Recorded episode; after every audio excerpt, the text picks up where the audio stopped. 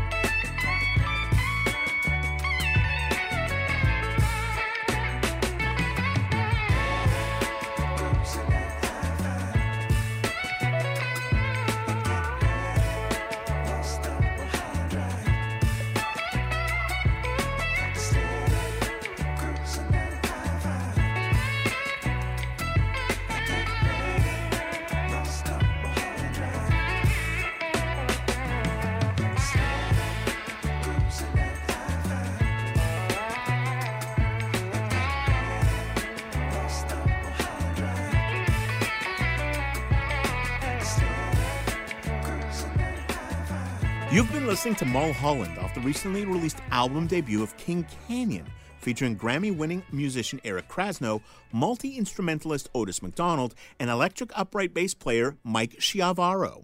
Derek Trucks also guests on the track.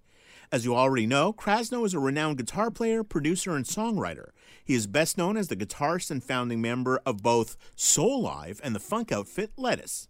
He has collaborated with a wide range of musicians, including the Tedeschi Trucks Band, Phil Lesh, and many other jam band musicians in what has been an eclectic career to date. We caught up with Kraz, as he's affectionately known to his many friends, to talk about the King Canyon record and the other projects he had on the go before the new year. This is an interesting thing to talk about. Um, I think it's really cool. Um, tell me how you um, found out about this project that um, with Otis McDonald and Mike, um, is it Chiavaro? Yeah, Chiv- Chiavaro. So yeah, the way it happened um, was right in the beginning of COVID. Um, I, I had recently moved to LA, and you know, I still think it's such a blessing that I got to move. The timing of everything for me, I felt was so fortunate. Um, I was starting a new family. My wife was pregnant. I mean, there was a lot of ways that you could look at it as really scary. But I had a new house, had a, a new studio. I was acclimating into a new place. But um, you know, I, I finally got to really spend some time creating in the studio and also spending time with my pregnant wife and then eventually my son as because he was born like in August 2020. So but I met Otis um, and his real name is Joe. But uh, I, we we met two different friends of mine at the same time. Adam Deitch and Will Blades both told me about him. And Will had told me about him years ago and recommended that I call him as a drummer um, when I was doing a West Coast tour. I ended up getting Jay Lane, but he I, I, had, I had heard his name and uh, so, but I knew him as Joe. I didn't know him as Otis. So his his moniker on on social media and his artist name is Otis. So once I connected with him, I realized, oh, that's Will Blades right. guy. So beginning of COVID, um, we connected on, on on the internet. And we both have studios, you know, and he he actually um, resides in Studio D at Hyde Street, which is was originally called Wally Heider and the room that he's in that he rents, you know, but it's his room, it's all his gear. And that room was the, the room where they made Garcia, the solo record. It's where they made a lot of American Beauty, um, a lot of Grateful Dead records, but then also Herbie Hancock, like the era that I'm in love with, like the funk era, made in that room. Uh, Tupac made in that room. Um, so many legendary albums, pretty much everything from the Bay has been through there. Santana, Tower of Power. You know, it was kind of the hub of the Bay Area for many, many years. So, you know, it started out as like, oh, I'm in this cool studio, check out the history. And then we started talking about music and uh and um we started uh connecting on on production and songwriting and I played him some of what I was working on and he was like, hey, we should we should collaborate. And uh, initially, I just was thought we were sending ideas and that eventually we'd get together. But I, I sent him a song of me playing and singing, um, acoustic guitar, some percussion. I plunked out some piano, and he was like, "Cool." Oh, actually, the first one was um, the Bob Dylan song "Man in Me." Uh, he he was putting together a compilation. He's like, "Well, what if we did a song together?" And I was like, "Well, I've been kind of working up this. It was a covers compilation." I was like, kind of working up this Dylan song. Why don't I just, I literally was like playing it when he was texting. I was like, oh man, I'd love to play that. So I just worked up a little version that was a little bit, had a little Motown kind of vibe to it. Um, and he sent me it back. You know, I had like acoustic guitar, vocals, and piano. He sent it back to me with drums and bass and orchestration and background vocals. And I was, he did it all himself, you know. And again, it was like we were just kind of sitting in our studios. It was COVID times, there wasn't a lot going on, but I was still just like, oh my God, this guy is amazing. So um, I don't want to go too much onto that, but that, that was how I made the album Always, which um, came out in February. So, you know, and we just were on a roll, man. We were just like, okay, this is such a great process. And about halfway through that, it's really interesting because also remember how Zoom was brand new yeah when the COVID started? Well, a lot of other things also were new, like in terms of collaborating online, because everyone was trying to come up with these ways to work like how we're yeah, yeah. communicating right now, like all via satellite or whatever. So he and he's like a real techie guy, and he's like, he's on YouTube all the time, and he's just like Otis is is connected with all these people. He knew these people that were developing this software called Pedal, which we started using, and and we were like giving them feedback on how it works. You know, so we started collab collaborating in almost real time in terms of like we were just the way we're talking right now we were making music that way like so we had a screen like this and we had the studio to the side but we could see each other's screens and we could hear the music in high def so we were able to work really effectively almost i mean there's nothing that replaces being in the room with a person but it was the the thing was he had all of his instruments mic'd up and ready to go and i had mine.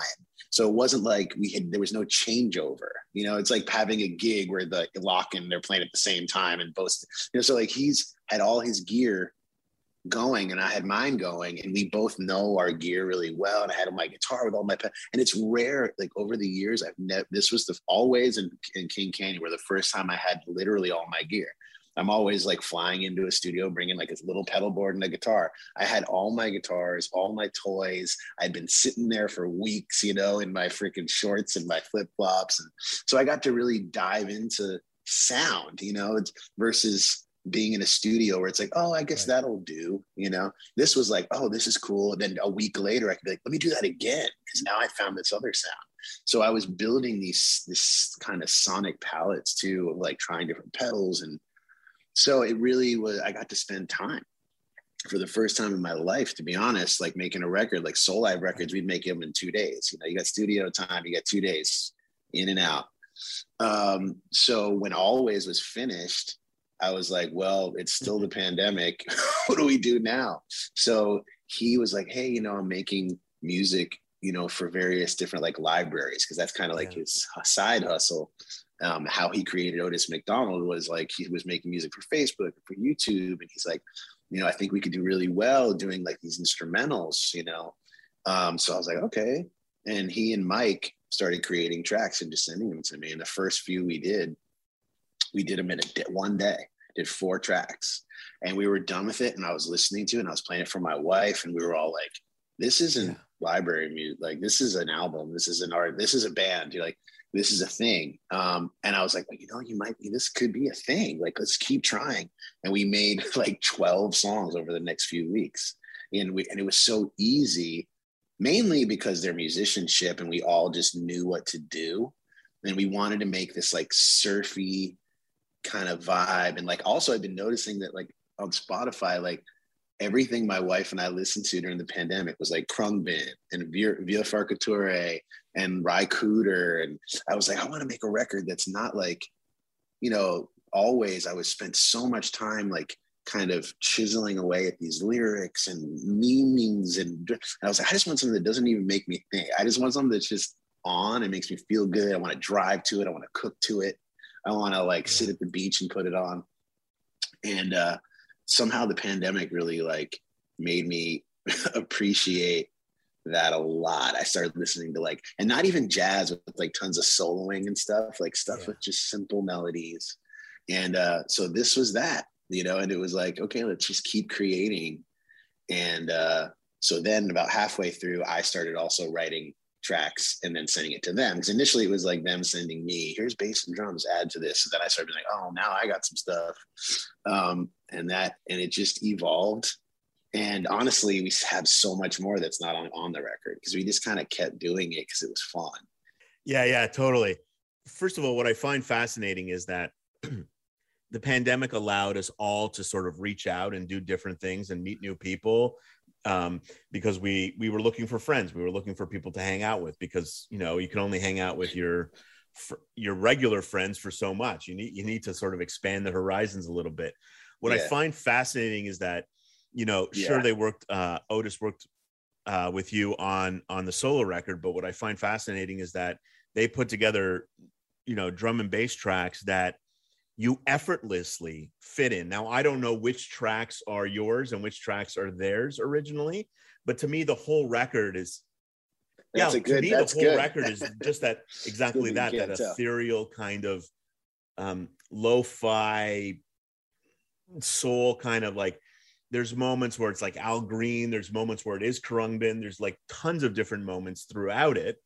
Yeah. Um, but it is it is so cool and it's Yeah. great that they knew where you fit in and you knew where they would fit in without having ever met them i guess just by hearing them Yeah. I mean, that part was pretty amazing. You know, when we started doing it, Otis and I had a bit of a, a rapport and a, and we kind of had a thing going, but then Mike just, he, and then he and Mike had been friends since like high school. They'd been playing together. So Otis just knew right away. He's like, oh, you and Mike are to be like that, you know? And it was, and Mike had such great ideas and great tone. And like, it's so funny because I usually play bass on my stuff, you know, and so, and, and then so does Otis, but he, and so it's kind of funny that we got a bass player, but he brought so much to it because of his approach is different than both of ours, you know, and it kind of pushed us to do different things. And yeah, it was, it was also just, again, like the effortless thing. It's rare for me to make something that I feel that is really good Yeah. that easy.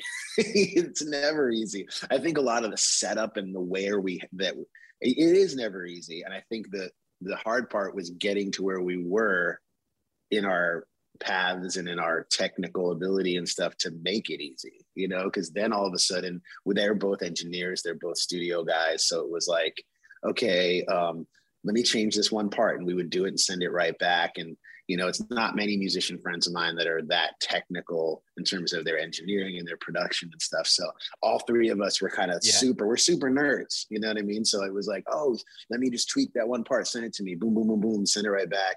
So that was an, an element to it that was, but we, we, we, we just had fun.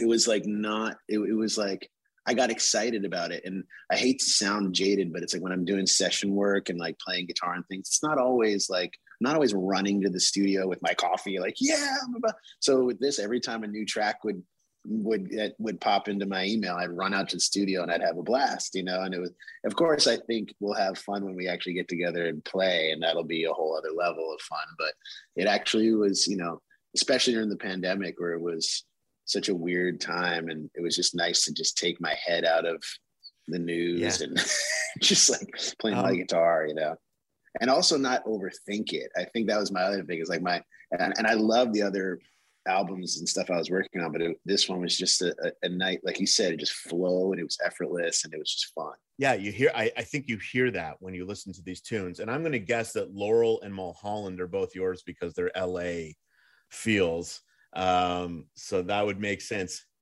Yeah, and Mulholland is one where I kind of built the track and sent it. Laurel actually they sent, but then I definitely, I mean, all the melodies are kind of me. Um, but Laurel, you can probably hear there's like a little bit of Allman Brothers in there. Um, or both of those are very guitar harmony, guitar harmony.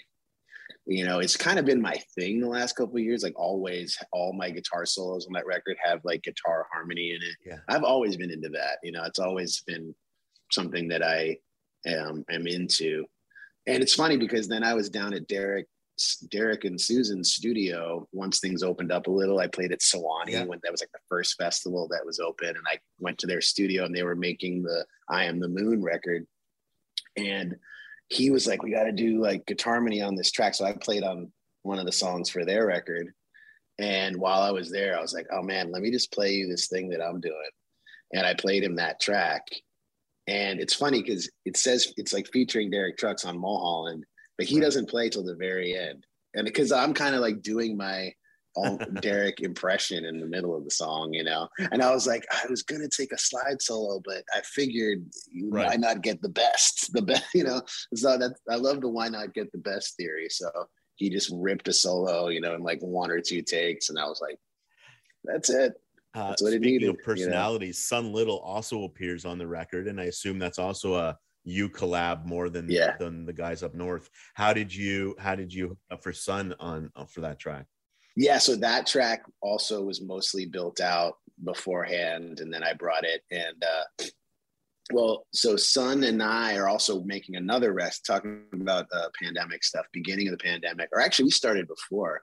Um, have an album, a collaborative album that he and I have been working on, and um, this one just kind of fit the King Canyon like vibe. So I brought it to those guys. They filled it out, and then it was actually funny because Son Little, Aaron is his, a lot of aliases. Uh, Aaron's his name, but uh, we we were hanging, you know, my bubble. He was like kind of in my bubble, I guess you'd say. Like he would show up and hang at my place for a while because we were work, working on music, we were writing music, and I was like, hey man, I got to go up and do play with Phil Lesh at Terrapin because uh, he yeah. was doing those outdoor yeah, yeah. shows in Terrapin, like in the middle of the pandemic, you know, like a year into it. And he was like, "Oh, maybe I'll just take that ride with you, man. I've always been kind of curious." I was like, "All right, come on." I was supposed to drive by myself, so I was like, "Let's go." And he rode up with me, and it was funny because his initial plan was to go see his cousins and like he, I was, he was just gonna ride with me and maybe like see one of the shows. And uh, he's not in the on the way up. I like prepped him, played him like you know, the Grateful Dead, yeah. like the entry entry level. Like he, right, he knew right, right. like trucking, you know, but he's like a soul guy. But he and he's actually a really he knows a lot about music, but he'd never done the deep dive, you know, on the Grateful Dead. And uh and uh he got into it, man. Like by like the time we got up there, he knew what was up, you know, and he ended up going to all the shows. We played like three shows. And by the day three, he had his tie dye on and was hanging with all the people. And, you know, he like fully got San Francisco. And then uh, on like the last day, I was like, well, let's go by Otis's studio while we're up here. And we started playing that track and he was like, ooh, and he started like singing little things to it. And I was like, okay, let's just hit record. So it was totally, uh, it was kind of a spur of the moment thing but made perfect sense in the end. You know. How do you have time for all of these projects? Like you always, like you are always around. It seems like whether you're playing with Phil or like at Terrapin or you were at the Chicago shows. I think like you're always kind of yeah at the best of the best. You're you're you're a regular at all of festivals. You're just always gigging and always playing with other people. Like, how do you find the time with with a a little kid and in a new marriage and stuff. Yeah, it's a lot. Like actually, this week right now has been really crazy. I'm, I'm in Woodstock right now, and I brought my family with me, and it's been tough because my wife actually had as an injury. Oh, wow. She's actually had an acupuncture appointment right now, and I've got I've got the. uh I don't know if you get these things, but my my son is upstairs, and I'm like watching him on this uh, as he's napping. But it's a lot, man. We juggle a lot. My wife is a trooper. Um, and she's also an actress too, so she does auditions and stuff like that. And she's like busy, but she's also been willing to support me and travel with me as much as possible. Um, so it's it's a lot, you know. But uh, it's I, you know I just have that bug. I'm always looking for the new thing. I get a rush off of like making new records, working with new people. I think it's a blessing and sometimes a curse. You know, like that I didn't just follow one thing my entire career and just like yeah. hammer that out. I was always like too curious, you know. I was like, you know, a few years into Soulive, you know, when we had when we got our to our like kind of peak of success, I was like, I really want to like write songs and sing, you know, because that's what I was into as a kid, and you know, so I kind of broke off and broke off and started trying to do that. And originally, I was producing other people and writing for them, and as the record industry kind of started to fall apart, I was like, well, maybe it's time that I make my own records. And so, you know, it's been this interesting, totally meandering path, but it allows me to do a lot of different things. You know, it allows me to play with Phil and kind of move around. And uh, I'm trying to be, I'm always trying to be more cohesive with what I'm doing, but uh, I, I tend to get off course as soon as I like get really into something. you know, I'm like, ooh, I want to make a record with Son Little. Let's just go do that now, you know? Um, but uh but I but I do get to do some amazing things. I'm very fortunate and thankful. You know, and playing with Phil is a huge thing for me. Yeah, I'm just, you know, I grew up that on that music and so nostalgic for me. And, you know, I'm I'm kind of slightly obsessed with like Grateful yeah. Dead history and and and uh, like I want to be in 1970. Yeah, I hear you. Like, I hear you. I think you know it's like I know I have a lot. Of. I think we're the same like vintage, and I always tell people that uh, I was born at least like I was born in 75, and I always tell people I was born at least yeah. 15 minutes, 15 years too late. Like I should have been 15 in 70, yeah. not minus five. You know what I mean? Like I would have been digging all of that yeah, stuff uh, because I dig it now. How do you? how are you going to choose what you want to like does king canyon now go on the road? Do you make more records with them? Like how do you choose which projects get more of your attention versus which projects are studio projects or or experiments or whatever? Like how do you figure that whole thing out? I don't I, if you have any advice let me know. Uh, no I, I think like you know depending it's that is the hardest thing you know because and my, my like all of the people i work with on the business side of what i do want me to do one thing. Right. it's much easier to build an audience that when they know what you're going to do. Because like right now you know for example i did a festival the other day with my trio. I didn't know what we were going to do till we got there you know and then i was like okay let's do some of my new record. Let's do some some organs like soul jazz and let's do a king canyon track you know? So you know you're gonna get all of it at my shows now. You're gonna and depending on the night you know if we're at a we were at a festival and i felt like oh you know these people once i got on stage I was like, these people don't know my new record, so I'm gonna play some Hendrix and some Grateful Dead and some, and then some pepper in my songs and do some instrumentals and do like one of my Beatles covers and you know, so, or if I'm at like a little club where people are like buying my record and they know my, my stuff, you know, then I'm right. like doing that, you know.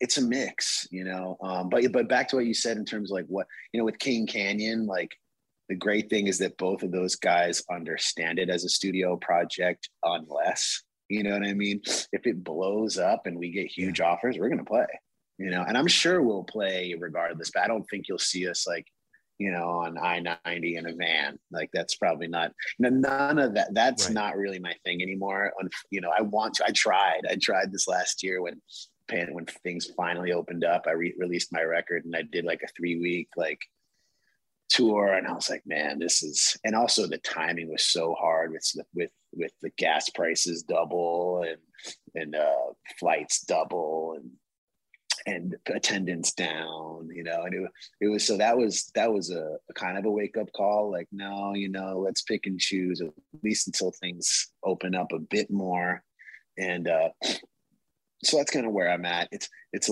I'm not wanting to road. I mean, I feel like I already am a road dog, but like my current thing, like for example, this weekend, in a day, like in the the current like life of mine is like I did a festival on Friday where I flew in, and then Saturday I get went to New York, saw Tedeschi Trucks. Sunday I played with Dumpstaphunk as a special guest in a festival in Brooklyn. I'm up here in Woodstock for a few days. I go to Port Chester, play with Phil for a few days. I go to New Orleans. I'm musical director on this gig called The Tipping Point um, with Lukas Nelson and Stephen Marley, and I'm putting that all together.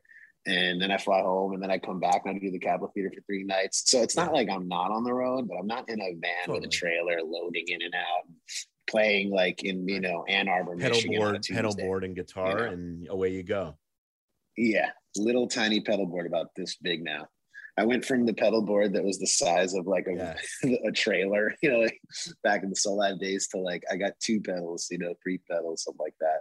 It's kind of cool that you have all of these projects and then you can either jump in and be like featured guest at a Dumpstaphunk uh, situation or at a Phil and Friends show, or you can play your own music in a trio, but you can play Soulive's tunes or Lettuce tunes or King Canyon tunes or Krasno sing solo tunes. Like you're building up this body of work that it doesn't really yeah. matter what the label is. It's it's ultimately all your work, right? Yeah, I do think that is starting. That's like I'm kind of turning yeah. that corner right now. You know, like I've, I had I've had the assembly to, on tour with me, and like none none of my projects are dead. Lettuce is alive, Soulive's. That's my thing is I'm not really good at right. ending anything. I'm not good at, I'm great at starting things, not good at ending them.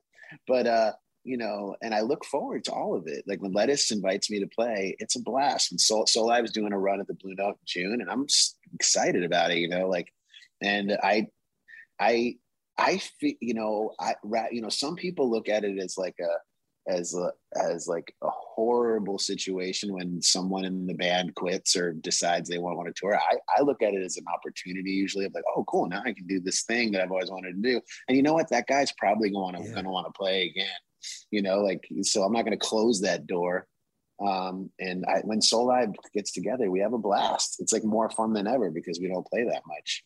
Um, but yeah, I've kind of, I guess going back to what I was what I was trying to say is like, you know, now when I go out with my trio, rather than you know sit like with the assembly i was really focused on playing this new record that, that i just made. Now i'm kind of like okay i like put down I, I watched steve kimock do this once like taking all the note cards and he makes a set list and he puts out all these cards of possibilities and moves them around.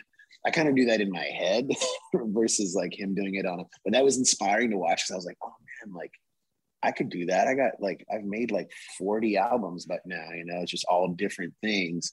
I just need to but it's fun to pick and choose from those things, you know. And then I also go down rabbit holes. Like I go down Hendrix. I've been on a Hendrix thing lately and I just read his book and I'm like super deep on Hendrix.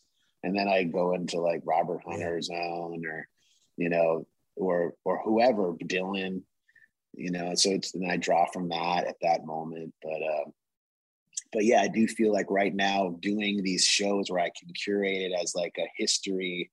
You know, I've been around long enough where I can say, okay, I've got records that we can we can play a lot of different things, and it doesn't really matter. The analogy to Kimock is a good one. You know, it is. It is. It's like, and and this is a terrible term, so I apologize. But it's like guitar player for hire, but not really because you're making the decisions. It's not like they're calling you in. It's like you're deciding to play. And it's the same thing with Kimock. Yeah. Like I could see you doing like Krasno and Friends tours for forever, like and just playing all kinds of shit because yeah, you're so versatile as a player. And and you have, you know, you have the soul and funk thing, you have obviously the rock thing, like the R&B thing, like you have so much knowledge and, and so many different ways of playing that you can't like you're like a chameleon. You can sort of fit in any situation but you can also create those situations which is which is pretty dope. Like you create your own opportunities now.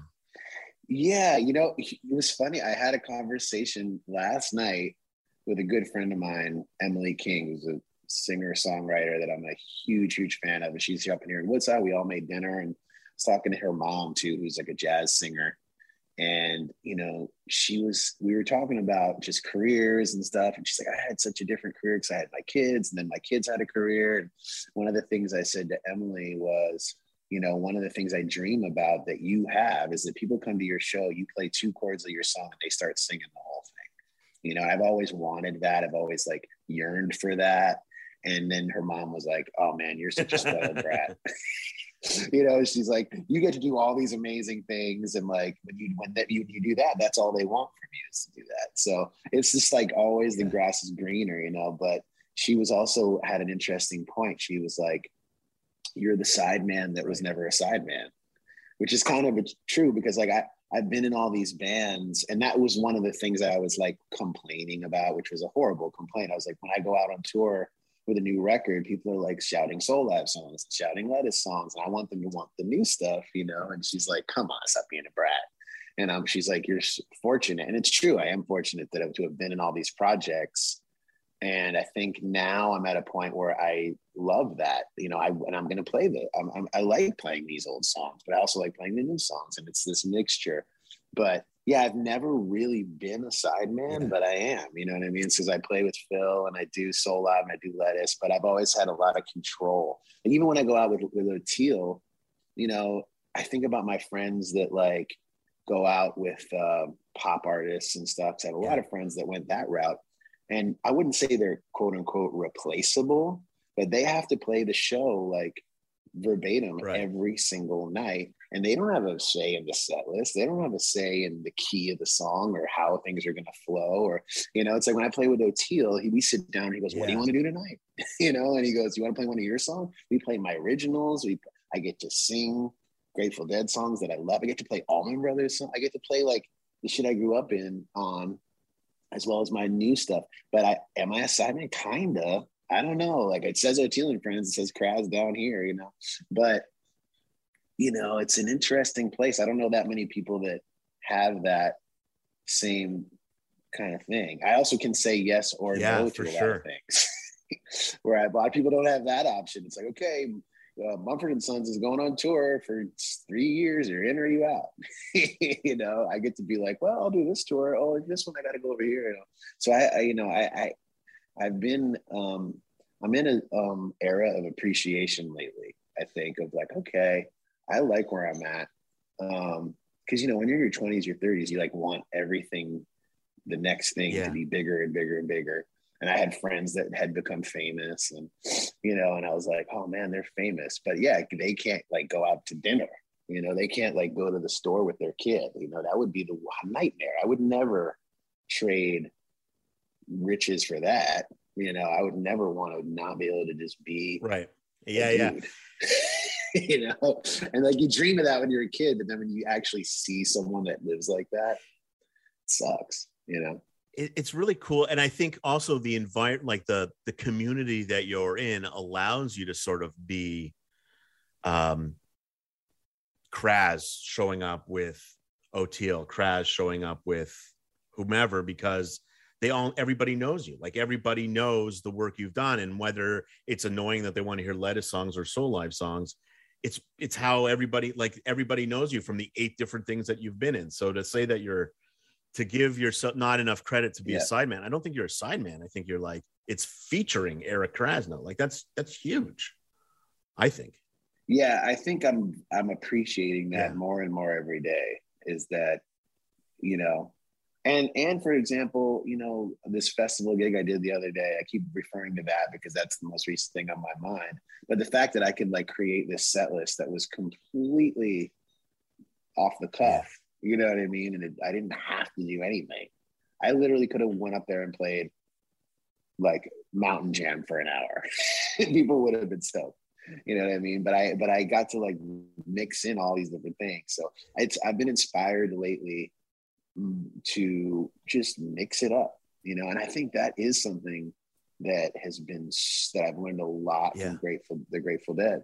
You know what I mean? And I hate going back to that. It's so funny because for so many years I wasn't, you know, I was like a jazz guy, you know what I mean? But like the roots of my Yeah. upbringing are Grateful Dead. And I've been coming back to it so hard, so hard. Like, and and it's like the the the the freedom and the ability to completely go out on a limb and change things all the time. That's that's ballsy, man. It's not so dissimilar from some of the stuff that Jerry did. Like, you know, Jerry appeared on like, you know, so many different things. What he was on the Thomas Thomas Dolby record, which is totally weird. And he, you know, he was he played Yeah. Los Lobos, which is, you know, interesting. And like sure there's the Grateful Dead and there's the Jerry band, but he appears in all of these weird uh with Merle, like on, on the Rainforest disc record. Like there's all these different things that he did.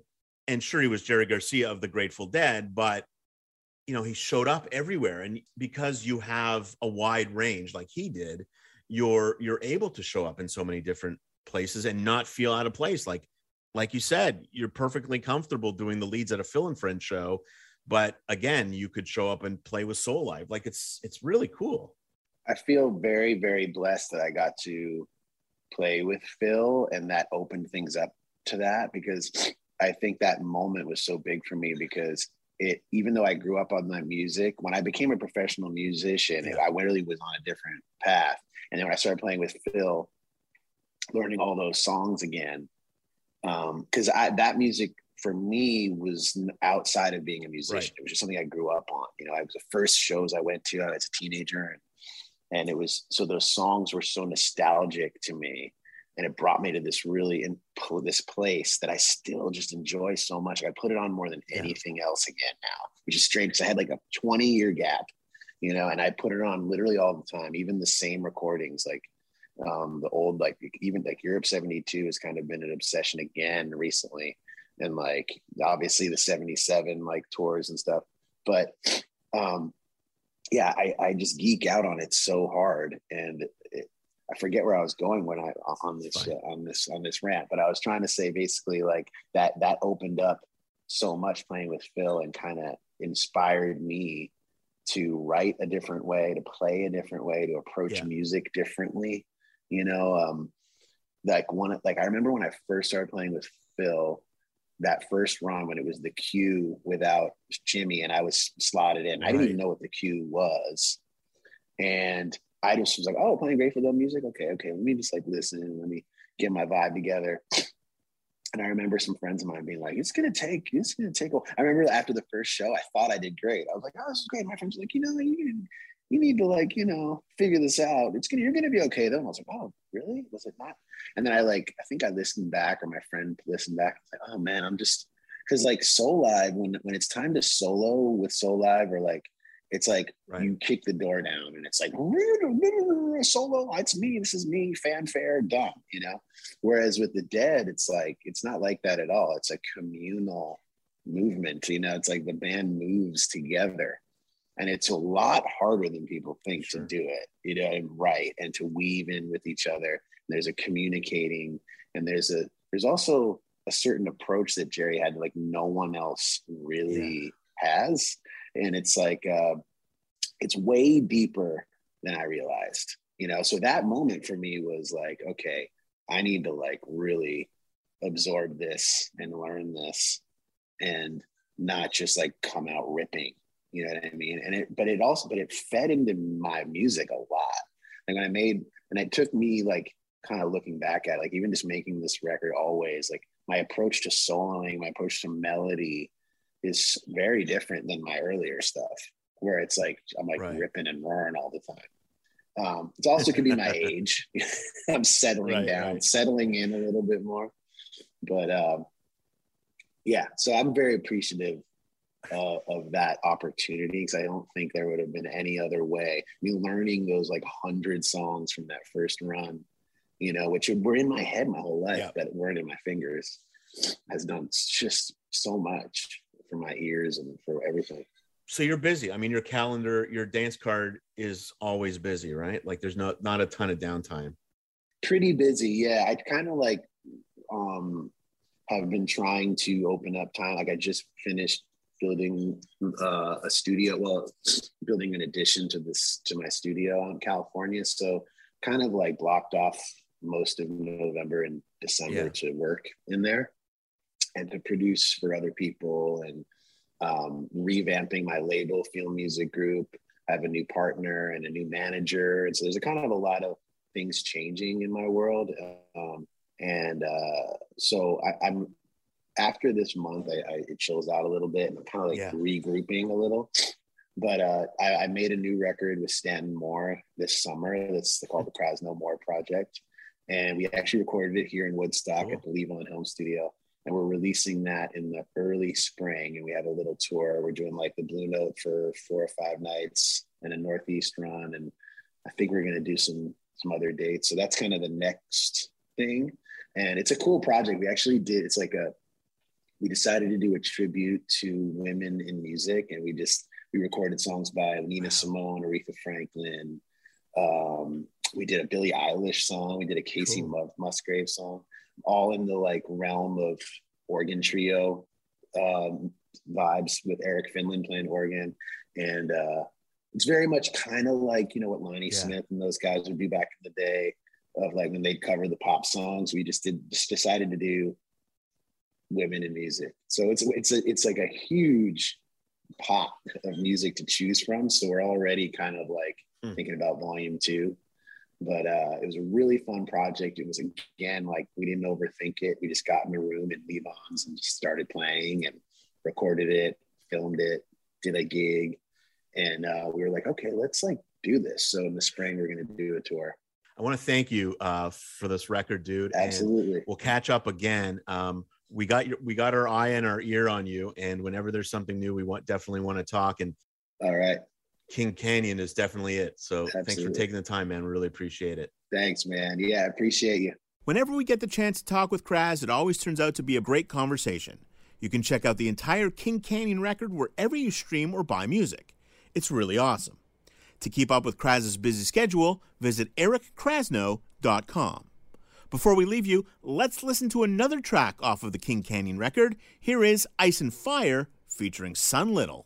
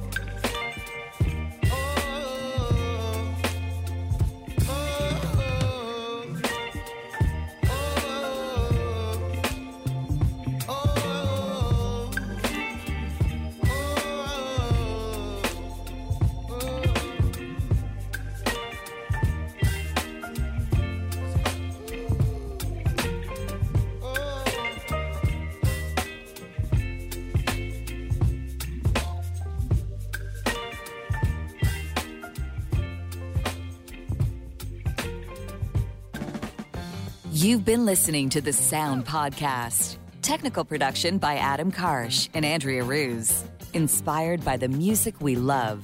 For more, visit thesoundpodcast.com.